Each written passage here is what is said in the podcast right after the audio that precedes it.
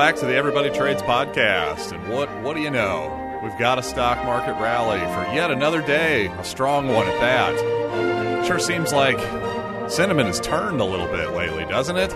In no small part because it looks like once again encouraging signs that perhaps, and I emphasize perhaps, but clearly the market is telling us that perhaps good things are happening here in terms of trade talks between the Chinese government and the U.S. government, aka Xi Jinping and Donald Trump. Yes, a thawing of relations here would be quite nice, wouldn't it?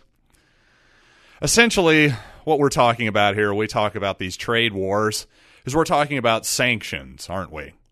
Now, most people think of sanctions in terms of wartime. For instance, we've had, in terms of the United States government, has had many sanctions on many, many countries for many decades notably in Iraq for over the years. Now, a lot of intelligent people, a lot of well educated, well informed, more importantly, people will tell you that those sanctions, in no small part, directly and indirectly led to the death of hundreds of thousands, if not a million, Iraqis in the last 15 to 20 years or so. And that's shameful in my mind if that's true, and I frankly have no doubt that it is is essentially when the U.S. government, it's war, it's warfare state, it's war arms, it's military, uses its power in order to blockade critical supplies, food, materials, etc., from places like Iraq, Iran, etc. Yes, in fact, there are real people in the world who suffer as a consequence of that. Well, then you have another thing. Now we have the current government shutdown. Now, well, here's what we hear a lot in the news. We hear blame going around. If you hate Donald Trump, you probably you probably blame Donald Trump for the shutdown. But if you're the type of person, maybe you like Trump or are somewhat sympathetic to his causes, then you probably blame Congress, the Democrat, the Democratic Congress people specifically. And certainly these same people probably did not blame Barack Obama in the 2013 government shutdown or the various other government shutdowns that we've had in the last few years. The bottom line is this government shutdown is essentially an example of domestic sanctions being placed on Americans as opposed to foreign sanctions being placed on Chinese trade, Iranian trade, Iraqi trade, whatever it might be regardless of whether it's domestic or foreign or which nations that we impose sanctions on. The reality is is ultimately these governments do not bear the costs of these sanctions. No, in fact, we the people of the United States of America and the people of China, the people of Iraq, those are the ones who suffer. Though that's what foreign sanctions and domestic sanctions very obviously have in common basically the United States government, regardless of who is the president, has decided that we will use sanctions and essentially cut off, for instance, food supply from regular people in foreign countries in order for those people to then put pressure on the government in order to do what the they want the United States government to do. It's essentially a form of blackmail. But again, who's bearing that cost? It's the people that you're starving out certainly the powerful people that you're actually negotiating with, the Xi Jinpings of the world, those people are going to sit comfortably in their palaces and eat just fine and dandy. And I understand that there are a lot of people who are completely tired of just the complete largesse and overreach of our federal government and don't really want to hear the sob stories. And certainly that was my reaction this morning when I heard Bill Simmons on his podcast his football show talking about the very end just oh boo hoo about the government shutdown. And isn't it terrible that there are toilets basically backing up now because they aren't being serviced porta johns etc at national parks because of the government shutdown? Well yes it is bad. It's not nearly as bad as the iraqi kids being starved out which i didn't hear anybody complaining about on that side but regardless the point Bill Simmons does have a point. Clearly, this isn't a good thing that toilets are backing up and that people aren't that it's much more difficult to or less enjoyable if you're taking a vacation to say one of our great national parks like Yellowstone. Yes, that's terrible if you and your family aren't able to use the services, for instance. But who's created that problem? Do we need somebody in Washington, D.C. deciding whether or not toilets are serviced thousands of miles away in Yellowstone National Park? What sense does that possibly make? Perhaps we should leave the maintenance of toilets and the services of Yellowstone National Park up to the people who actually live somewhat near that area. How about that? See, there's this idea that we need the government, that we need the butt of a gun of government force in order to have national parks, but that doesn't actually jive with any sort of economic reality. What am I talking about? Well, think about it.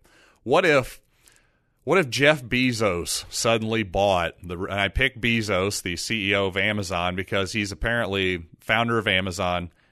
According to the papers, he's the richest guy in the world right now.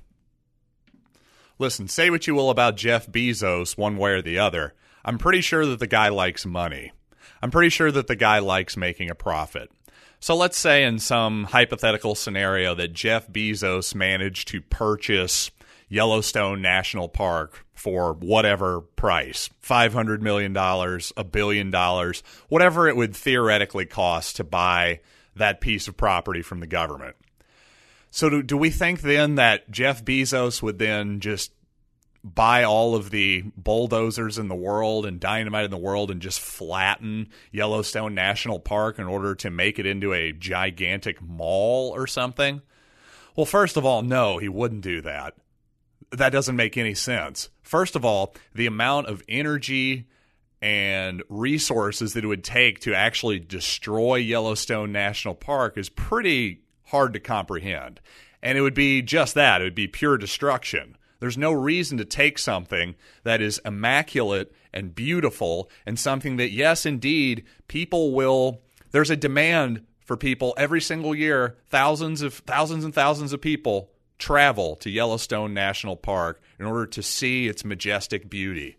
Well, great. That means that that particular piece of land is valuable.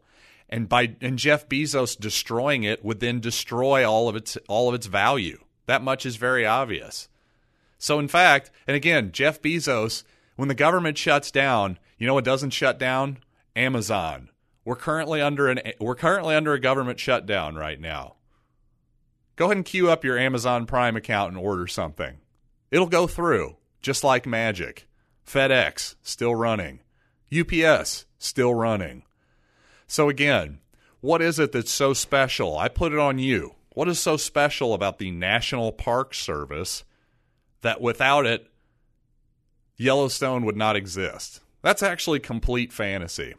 And in fact, what we do is by collecting taxes, again, at the butt of a gun, the barrel of a gun, whatever you want to call it, what you're doing is in the same way that forcing people who don't attend football or basketball games to fund a stadium with their tax dollars, even though they never go through the doors, you're essentially subsidizing the cost of entering that stadium for the people who want to go see a football game.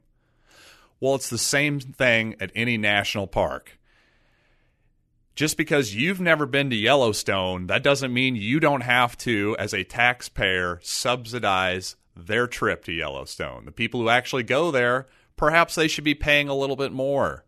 But no, we're all subsidizing their trip. Well, what sense does that make? And again, in a free market of parks, there might be more parks, and there'd be competition of actual pricing in parks. In fact, Yellowstone, who knows? It could be subdivided into smaller place. Not one man, Jeff Bezos, would necessarily have to be in charge of this entire tract of land, of course, but a bunch of individuals could own certain parts of Yellowstone. Who knows how it would all be managed? But the reality is, is this idea that without again, the mob like figure that is the federal government in order to manage our park system, they would all just be chaos and insanity is actually the opposite of reality because what we're saying is is the way we manage our government, we don't really have budgets anymore. We have continuing resolutions. So every single year, and wouldn't you know it, it's around Christmas time, we have to have this stupid argument, this stupid thing every single year. And oh, if we don't all come to an agreement, well, by golly, we can't even even open national parks anymore. That's just an absurd arrangement, especially when these people are thousands of miles away from where the actual park is.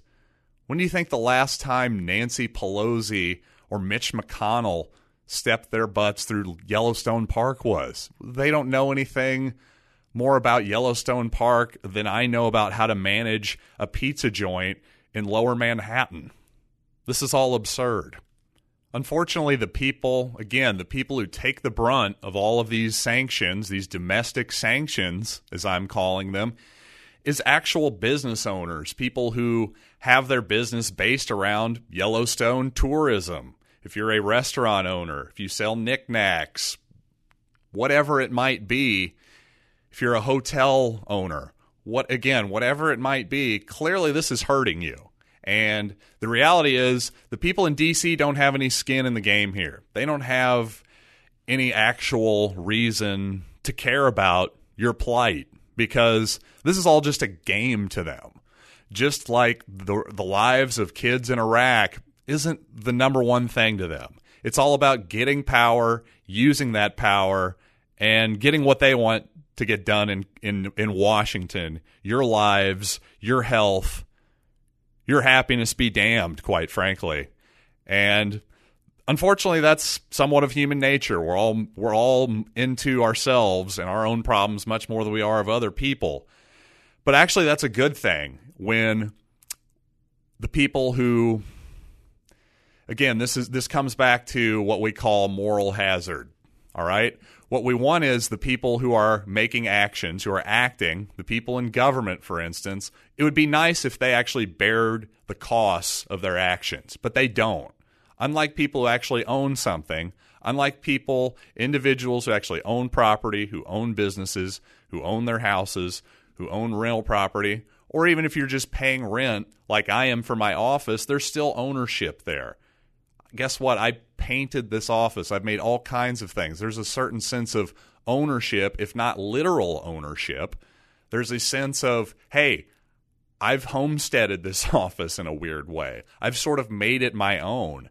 And there's a obvious incentive for me to not just let it decay and go away because this is my office. This is a place where I'm going to try to bring guests and bring clients and what have you. So again, if if my office, quote unquote, if I didn't pay for it every month, see again, there's the ownership. It's my rent that I'm paying every month.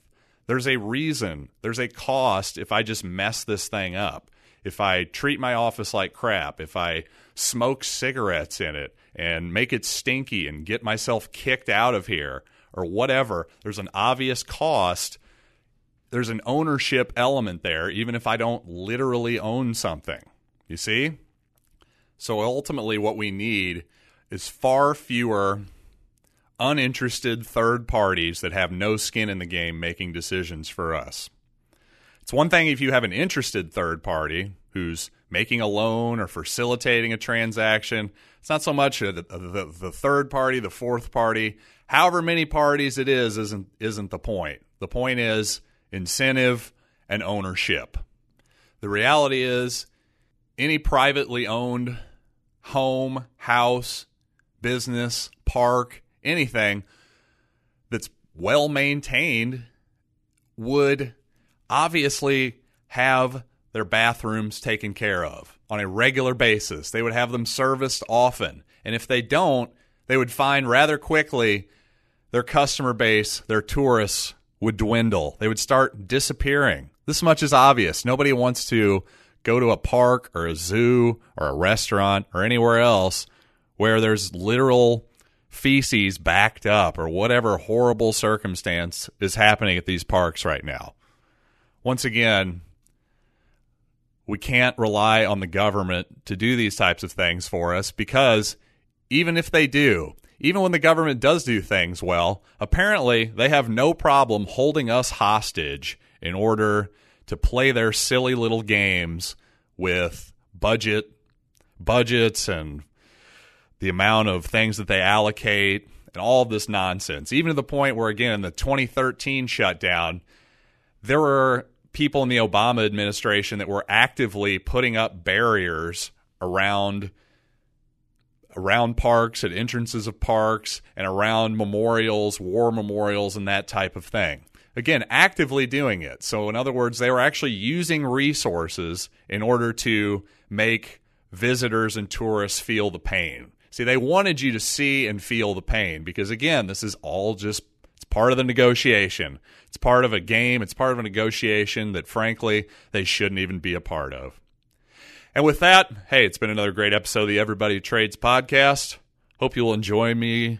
You will join me, I should say, again soon. Thanks a lot, everybody. Until next time.